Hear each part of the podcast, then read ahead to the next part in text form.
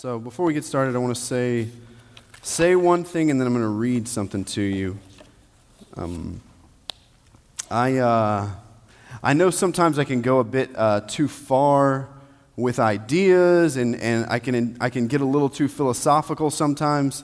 Um, so I intentionally try to take uh, on, on a daily basis try to take the text to a place that's easy to grasp, but also easy to grasp for you, like tonight and tomorrow, in a way that affects the way that you walk with the Lord, in a way that affects the way uh, you deal with issues that are probably very real and very difficult for you. Uh, and so I intentionally try not to, so y'all have seen that when I try to go to Genesis all the time, like I'm, try, I'm trying to do so much history, and y'all are like, okay, just enough with the history. Um, so I intentionally try not to do that. Uh, but tonight, I think the text is sort of calling for something different than that. Um, I believe the text tonight is calling for uh, us to go, uh, sort of approach this mystery. Uh, and I think if if we just take this mystery, which is which is the Trinity, which is God uh, and His relationship to, well, sorry, His relationship to Himself, which is just already weird. Um, If we just approach that, and I'm like, okay, here's how you think about it. Let's break that down, okay, and then let, let's just insert that into your life. I think that's not going to be as helpful uh, as us sitting in, just for a short time, us sitting in the mystery of that a bit, that God, in His very nature, from just from the minute He begins to explain Himself, we're left with, okay, I have no idea what you're talking about. Like, I'm just lost, and I can't comprehend that. Uh, and I think I want to sit in that mystery a bit. And so uh, I think the text is calling for that tonight, just for a bit. And I do want to land the plane, and so it's something that you can grapple with in your life. We're going to do that tonight as well. Uh, so it's going to be a bit philosophical. I just want to prepare you for that. It's going to be a bit like trying to approach some things that we already know that we can't understand. Uh And and then next week, I really am going to take the time to unpack and apply uh, the, the following section of this text. So from what we looked at last week to what we're going to look at this week to what we're going to look at next week, there's sort of this thread running through there, and it's very intentional in the way that John is writing uh, this portion. I think he's intentional in every part, but he's very intentional in this part that I can see. Uh, and it's all going to be under the umbrella of that phrase that I used over and over and over again last week, which was, you have been saved, right, not to go to heaven, but to be a people of God who are alive with God and who cultivate life wherever they go. So we're going to look at that in sort of a mysterious way tonight, and then uh, next week we'll get to John fifteen, and we're really going to unpack that in a really practical way. So some of you like the idea of let's go philosophical, and you're like, I don't care about the practical, so tonight will be good for you. Or if you smoked a little weed before you came, tonight will be good for you. Uh, next week, some of you are like, okay, I'm joking, I'm joking. It's gonna. If you smoked weed, it's going to be terrible for you tonight. Okay. Um, next week, if you're really not into that philosophical stuff, so, okay, next week will be a little easier for you. So just I'm just letting you know that from the beginning. So in the spirit of that, um, I want you to I want you to read. This is probably my favorite author. Um, and I think she just drops us into this idea of mystery better than anybody that I've ever read. So uh, just listen to this. It's going to be on the screen too, so you can follow along. She uses words I don't always know what they mean. Uh, so just we'll get past that. What do we think of the created universe, spanning an unthinkable void with an unthinkable profusion of forms? God is subtle, Einstein said, but not malicious. Again, Einstein said, nature conceals her mystery by means of her essential grandeur, not by her cunning. It could be that God has not actually created everything and removed Himself, but that He spread. Spread as our vision and understanding of the universe has spread to a fabric of spirit and sense so grand and so subtle, so powerful in a new way that we can only feel blindly at its hem. In Job, it says, God made the thick darkness a swaddling band for the sea. God set bars and doors and said, hitherto shalt thou come, but no further. But have we come even that far? Have we rode out to the thick darkness, or all, or are we all playing pinochle in the bottom of the boat? We don't know what's going on here. Our life is a faint tracing on the surface of a mystery. We must somehow take a wider view.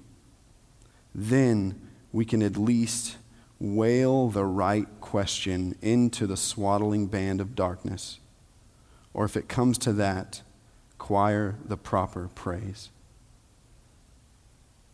I, I don't really want to explain that. There's so much in there. I don't want to explain that anymore. Then tonight I want to take a few minutes to, like she says, just sort of blindly feel at the hymn of the way that God has revealed himself. Just sort of blindly feel. And like she says, that we can approach this thick darkness, which is the nature of God, and wail the right question in, or at least choir the proper praise. Instead of, like I think she says is right, what I do, I think we often do, instead of playing pinochle at the bottom of the boat. So uh, I'm going to let you know that as we get into this, uh, I'm going to just... I'm just trying to trying to understand some very difficult things to understand. So uh, let's start reading. We have a lot of ground to cover, and I have promised some people that I won't keep y'all fifty minutes anymore, ever, except for sometimes, but not tonight. Okay, so we're in John fourteen. We're just plugging along. So we're in John fourteen. I'm going to start in verse seven. I'm going to read the whole thing, because this is going to be all over the place, and typically when Jesus talks, I don't understand what he's talking about. Um, and this is the very much the case in this in this section of text. Uh, I'm going to I'm going to read all the way through, and then we're just going to break it down as we go along. So, starting in in verse seven of chapter fourteen, this is coming on the tails of last week, where him telling the disciples, "I'm about to leave." Uh, and then that very famous, I'm the way, the truth, and the life. No man comes to the Father but through me. And then he, and then he jumps in here. If you had known me, you would have known my Father also. From now on, you do know him and have seen him. Philip said to him, Lord, show us the Father, and it's enough for us. Jesus said to him, have I been with you so long, and you still do not know me, Philip? Whoever has seen me has seen the Father. How can you say, show us the Father? Do you not believe that I am in the Father, and the Father is in me? The words that I say to you, I do not speak on my own authority, but the Father who dwells in me does his works. Believe me that I am in the Father, and the Father is in me, or else believe on account of the works themselves. Truly, truly, I say to you, whoever believes in me will also do the works that I do, and greater works than these will he do, because I'm going to the Father. Whatever you ask in my name, this I will do, that the Father may be glorified in the Son. If you ask me anything in my name, I will do it. If you love me, you will keep my commandments, and I will ask the Father, and he will give you another helper to be with you forever, even the Spirit of truth, whom the world cannot receive, because it neither sees him nor knows him. You know him, for he dwells with you and will be in you. I will not leave you as orphans. I will come to you. Yet a little while, and the world will see me no more, but you will see me. Because I live, you also will live. In that day you will know that I am in my Father, and you in me, and I in you. Whoever has my commandments and keeps them, he it is who loves me, and he who loves me will be loved by my Father, and I will love him and manifest myself to him. Judas, not Iscariot, said to him, Lord, how is it that you will manifest yourself to us and not to the world? Jesus answered him, if anyone loves me, he will keep my word, and my Father will love him, and he will, and we will come to him and make our home with him. Whoever does not love me does not keep my words, and the word that you hear is not mine, but the Father's who sent me. These things I've spoken to you while I am still with you. But the Helper, the Holy Spirit, whom the Father will send in my name, he will teach you all things and bring to your remembrance all that I have said to you. Peace I leave with you, my peace I give to you. Not as the world gives do I give to you. Let not your hearts be troubled, neither let them be afraid. You heard me say to you, I'm going away, and I will come to you. If you loved me, you would have rejoiced, because I'm going to the Father, for the Father is greater than I, and now I have told you before it takes place, so that when it does take place, you may believe. And we'll stop there, because I think we've raised enough questions. If you listen to even half of that, you're probably going to be like, what? So, uh, I'm going to... I'm going to jump in the first part, and let's just let's just jump through this really quickly. Okay, so starting again in seven. Uh, if you had known me, you would have known my Father also. From now on you do know him and have seen him. Philip said to him, Lord, show us the Father, and it's enough for us. Jesus said to him, have I been with you so long, and you still do not know me, Philip? Whoever has seen me has seen the Father. How can you say, show us the Father? Do you not believe that I am in the Father, and the Father is in me? Okay, um, th- let's just start with the last thing he said. Do you not believe that I'm in the Father and the Father is in me? Okay, so Jesus throughout this text is hinting at this relationship with which is the Trinity. He's really bringing this thing to light. So if you know what the Trinity is, if you've been in church a while, you know what we're talking about. We're talking about the Father and the Son and the Holy Spirit. And so we're all cool with that until we start thinking about it. it like the Trinity's fine as long as you don't think about it. But then when you start thinking about it, you're left with all these really weird questions, like the ones he just brought up. Like Philip is sitting there like, so he says, if you've seen me, you've seen the Father. And then Philip, because he's a human like me, is like, okay, show us the Father, and that'll be cool with us. And then and then Jesus is like, no, you, you've seen me, you've seen the Father.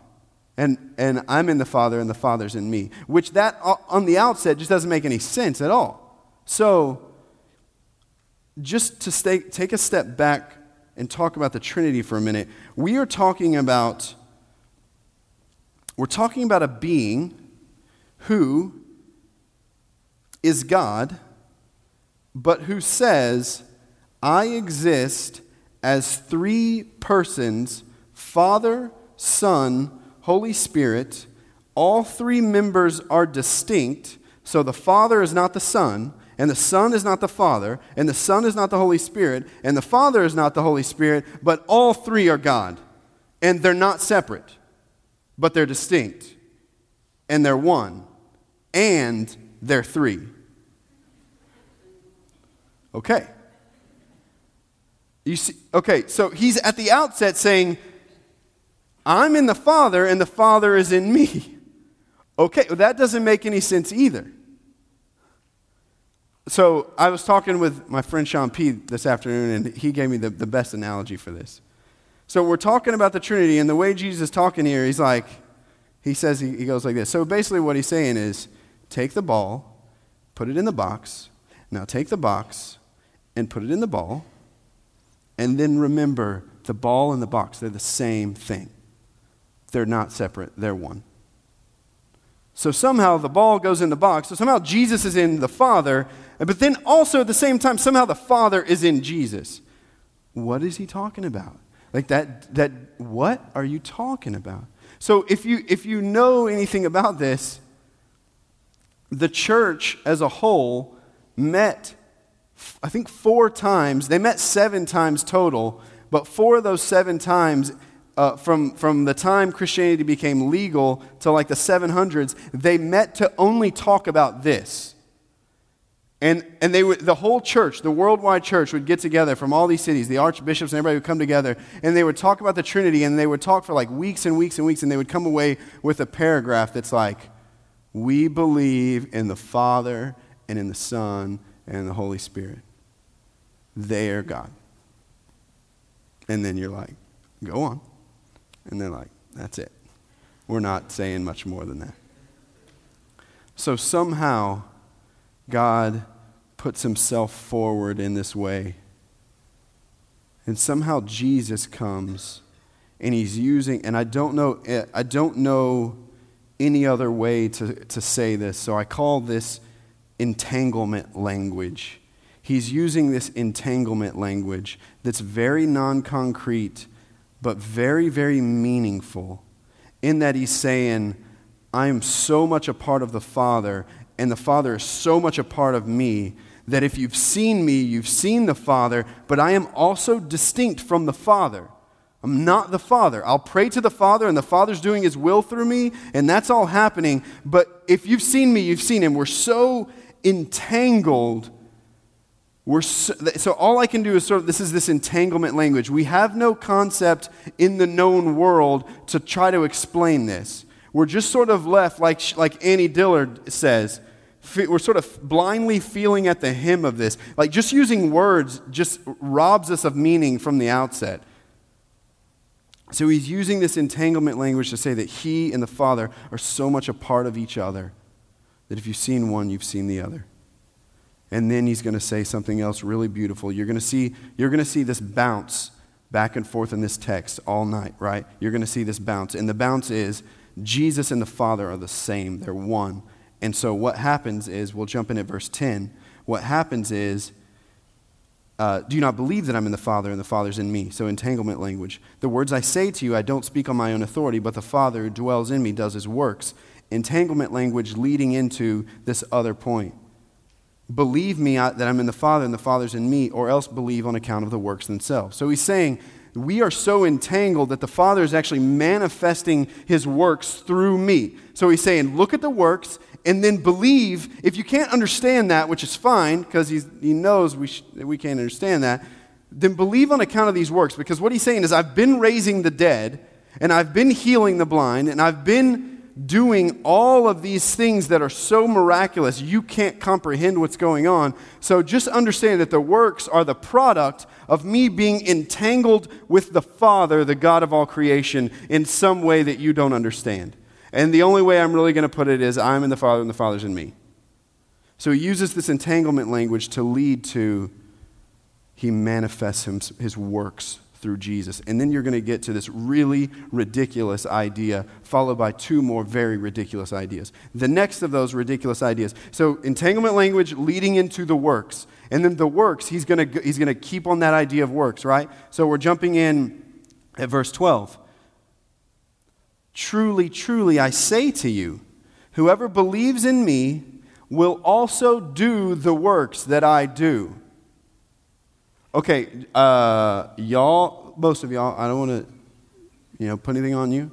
Uh, most of y'all believe in Jesus. Have you raised anyone from the dead recently? Healed any blind people? Uh, made any lame people walk? Gar? No, not yet. Okay, coming soon. Um... Whoever believes in me will do the works that I do. And then he says something more ridiculous than that. And greater works than these will he do. Okay, so we're left with, I'm entangled with the God of creation in this way you don't understand. And, it, and what happens because of that is, these works just come out of me. I raise the dead, I heal the blind, I heal the lame. And then you, if you believe in me, will do those same things.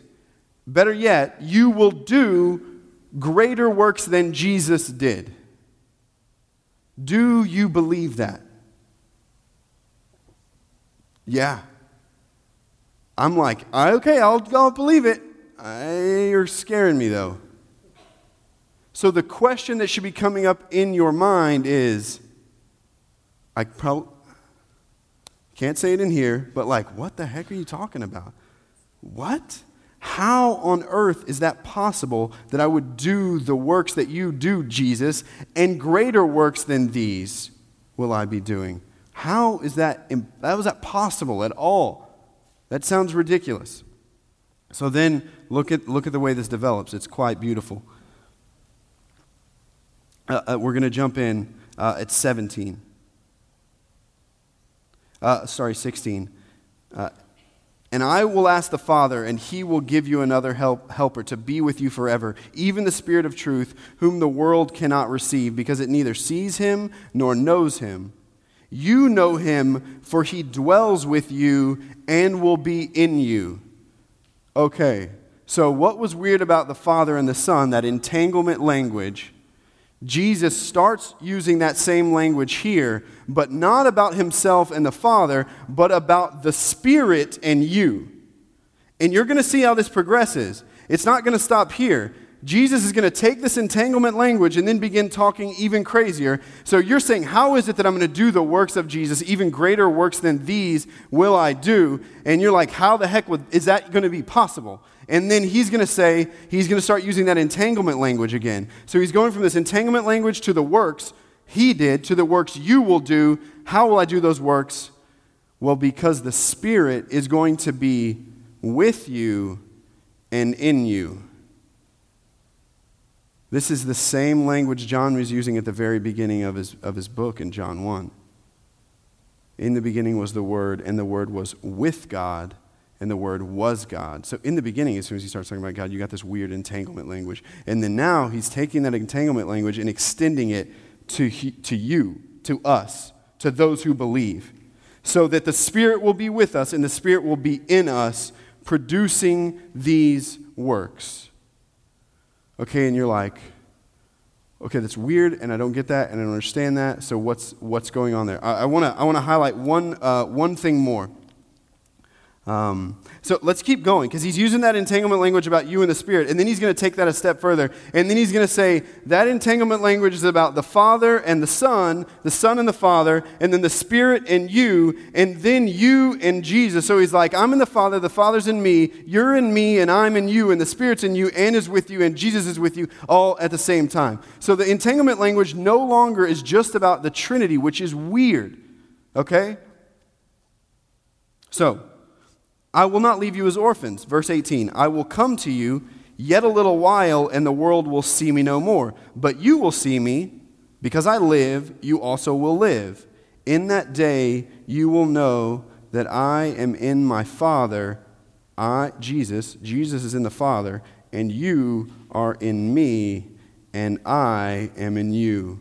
But remember, the Spirit's in you also. I don't know what he's really talking about. But the more I like tried to wade through this idea, the more I realized it's not good that I don't get that. What he's saying is Jesus, when he goes, like we talked about last week, Jesus is going to prepare a place within the Father's household. And he's doing that by dying on a cross, taking the sins of you and me, dying for them, and then clothing us in his righteous, perfect life, which brings us into the Father's household. But then he's taking that a step further, and he's saying you're not just a part of the household. Something else is going on there. The, uh, the Reformers called this union with Christ. This is something very weird, where the nature of the Trinity, which is all this entangled mess, is together, and then Jesus is saying, because of the Spirit, you are being drawn into that relationship. You are being drawn into the relationship that the Father and the Son share by the power of the Holy Spirit. So a lot of people try to explain that by saying the Spirit is actually the per- personification of the love that the Father and the Son have for each other. And it's so powerful and real that it, it, that it bursts the Spirit. And I won't say birth, because then that's heretical. It's always been there, because they're all eternal with each other. Okay, so this is being extended to you to where you're drawn into what Peter would call in Second Peter the divine nature. What? By believing in Jesus, the Spirit indwells you so that you are becoming part of the love affair of the Father and the Son and the Holy Spirit. So this eternal being who's been in, I say in love with itself, but there's no other way to put it. They have always been in community. The Father loves the Son and will do anything for the Son. The Son loves the Father. The Spirit loves the Son. The Spirit loves the Father. The Spirit illuminates who the Father is. Spirit illuminates who the Son is. So there's this crazy relationship working together, and then you're extended and drawn into that. So when I was talking about last week, you've been called to be a people of God who are alive with God. That's exactly what I mean by that. The Spirit, because of what Jesus has done, and this never was possible in history before, has been extended to you to draw you into unity with the Trinity. You've been drawn into relationship with the Trinity. And so these early crazy guys called the mystics, who were sort of cool but sometimes took things too far, they would always explain it like, you are going to be like a drop of wine in a vat, which is God himself. And then everybody since then was like, no, no, no, no, that's too weird to talk about. That's too weird to say things like that. Because we don't, we are being drawn into God, but we don't lose our personhood or our distinction. We're just being drawn into this beautiful relationship that is supposed to produce the love and good works that are greater than Jesus' love and good works. What? I'm sorry, like I don't have many answers. All I have is a lot of questions. That's all I really have is a lot of questions. But in some way, if we can drop everything about this Christian thing, if we can just drop everything for a minute about what it is, what it means to be a Christian, how you're supposed to act, what you're supposed to do, what you're supposed to think, how you're supposed to dress, who you're supposed to date, who you're supposed to not date, if you're supposed to drink, if you're supposed to smoke cigarettes. I don't. If we can drop all of that for a minute and just like forget about that for just a moment and realize something much broader and deeper and more meaningful, that the Father, the one member of the Trinity, has sent his Son, another member of the Trinity, to draw you into a relationship with him that is supposed to empower and lead and permeate your entire life. That you would literally, literally experience, literally experience God himself as you're drawn into him more and more and more and more and more over the course of your life. This is what the Reformers called union with Christ. It's something much more right and real and biblical and deep than I asked Jesus in my heart, and now I'm saved, now I'm going to heaven, now tell me the rules I'm supposed to follow and when I'm supposed to go to church.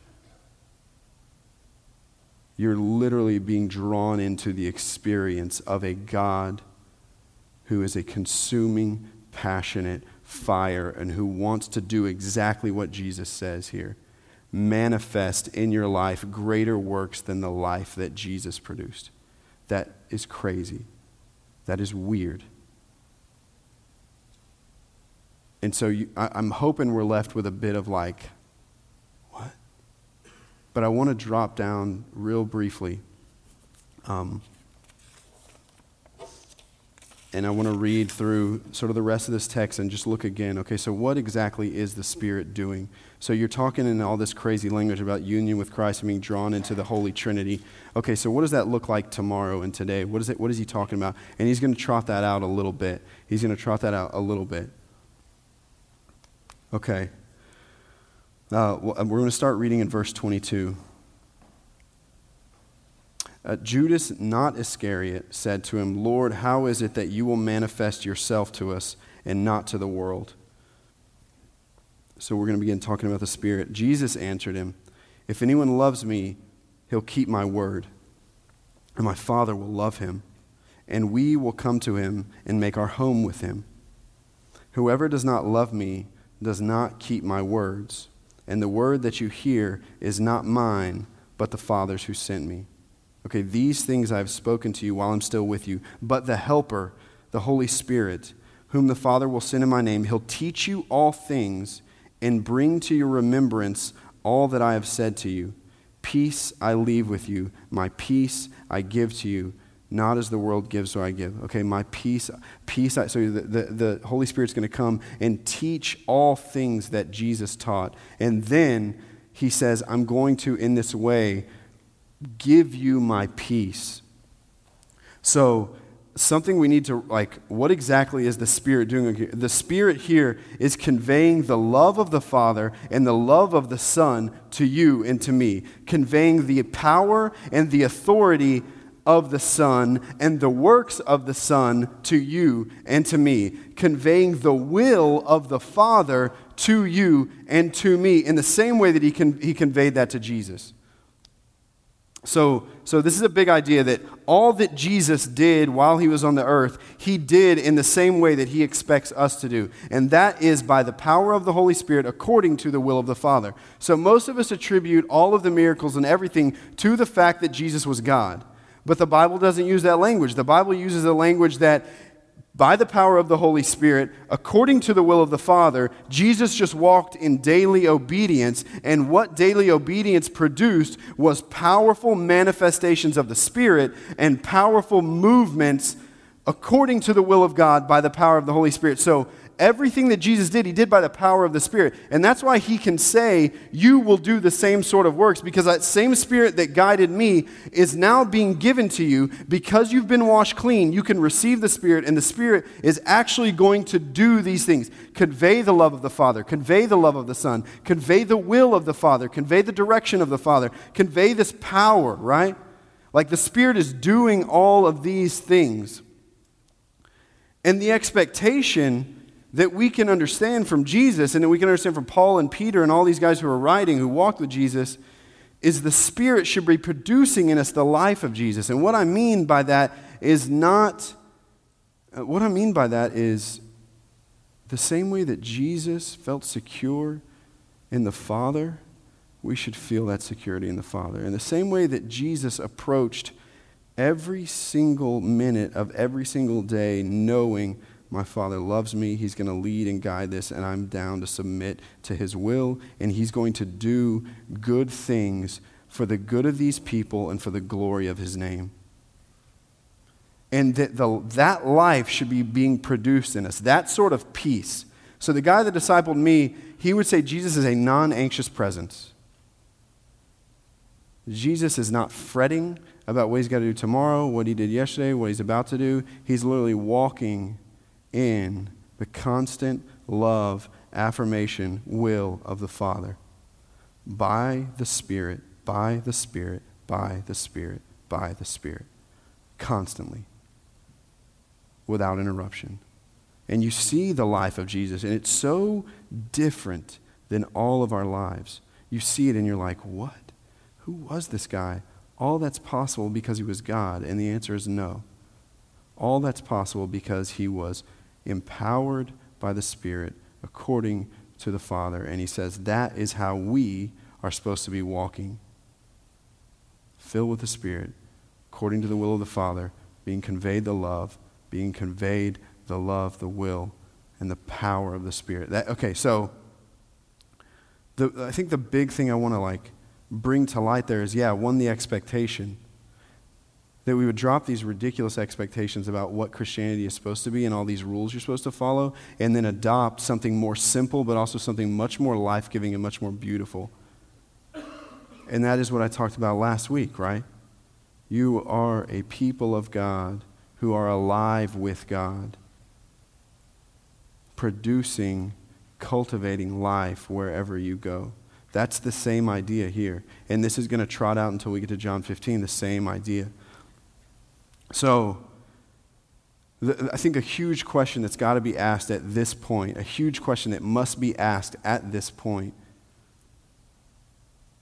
if you see that it is the Spirit who conveys the Father's love, it's the Spirit who conveys the Father's will, it's the Spirit who conveys the power and authority of the Son, are you like me?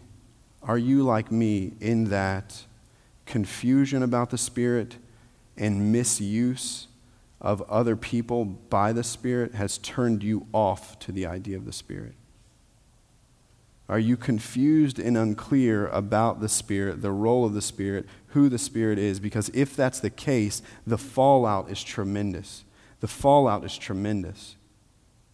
The fallout from being cut off from that idea is that you don't receive the love of the Father. So you can talk about it and believe about it and just like say, yeah, it exists, it exists, it exists. But yeah, I still like am in this cycle of, de- of a depressive state. I'm still in this cycle of something I can't get out of. And it's really because I come in here and worship and sing these songs, but I've never experienced the love of God in my entire life.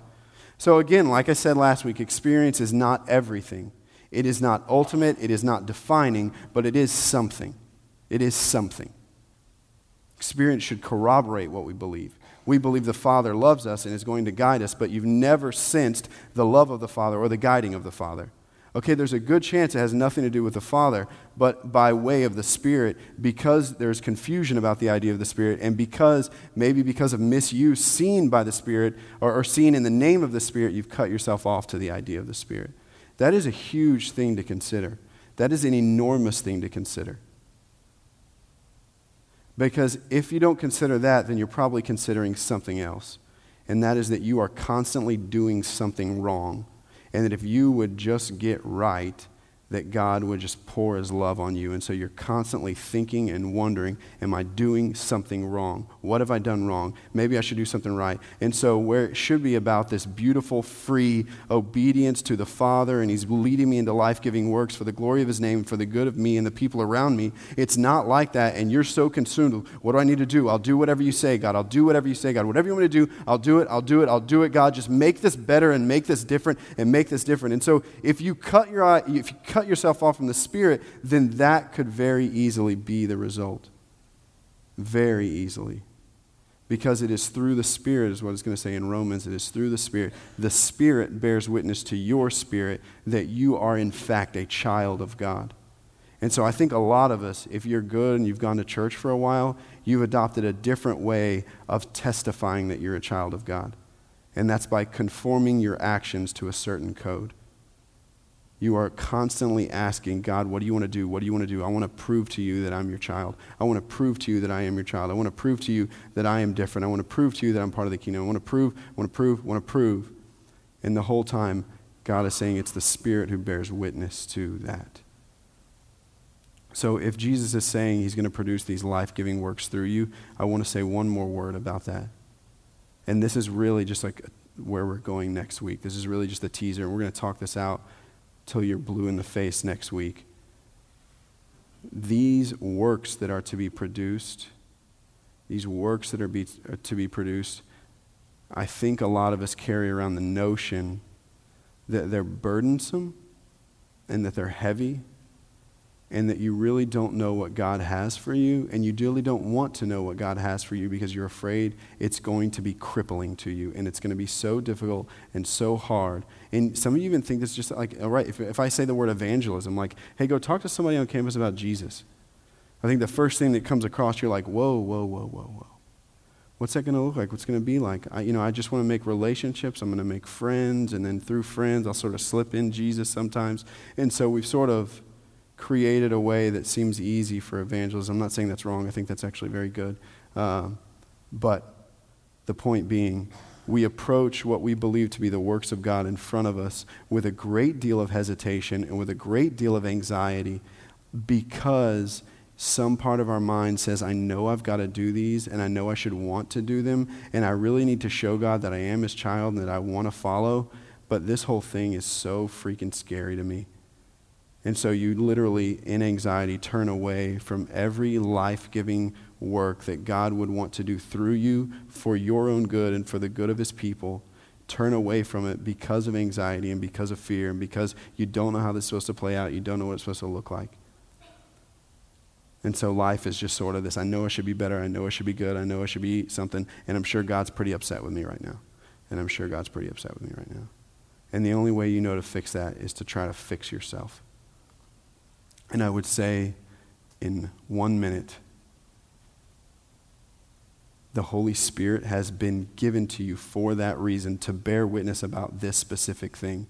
you have been accepted into the family of God, into the love of the Father, into the relationship of the Trinity. You've been accepted in that based on the death of Jesus and his life, not based on your own doing. So if you constantly entertain the notion that if I just get better and I just do better and I just get this thing down, that God's going to look at me and smile and I'll be his child and everything's going to be right in the world, you'll never get there because you're still approaching God on the basis of your working, and you're not approaching him on the basis of the life and shed blood of Jesus, which is where we should be approaching, because the life and shed blood of Jesus is what cleanses you, clothes you in his righteousness, accepts you into his family, and fills you with the Spirit. Okay?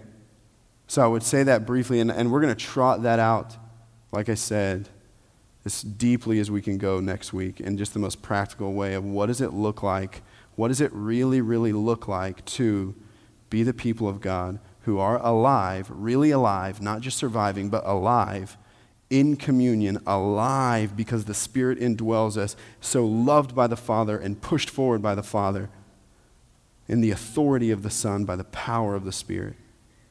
To be alive with God, that's what I mean. And cultivating life wherever we go. I really want to walk that out and and just lay that out in a way that really is easy. So Uh, that, so that's where we're going. I know we were sort of up in the air tonight, and hopefully it left you with a bit of questions. Hopefully it left you with like, okay, God's weird and crazy, because that is in fact true. He is both weird and crazy, probably weirder and crazier than you can imagine.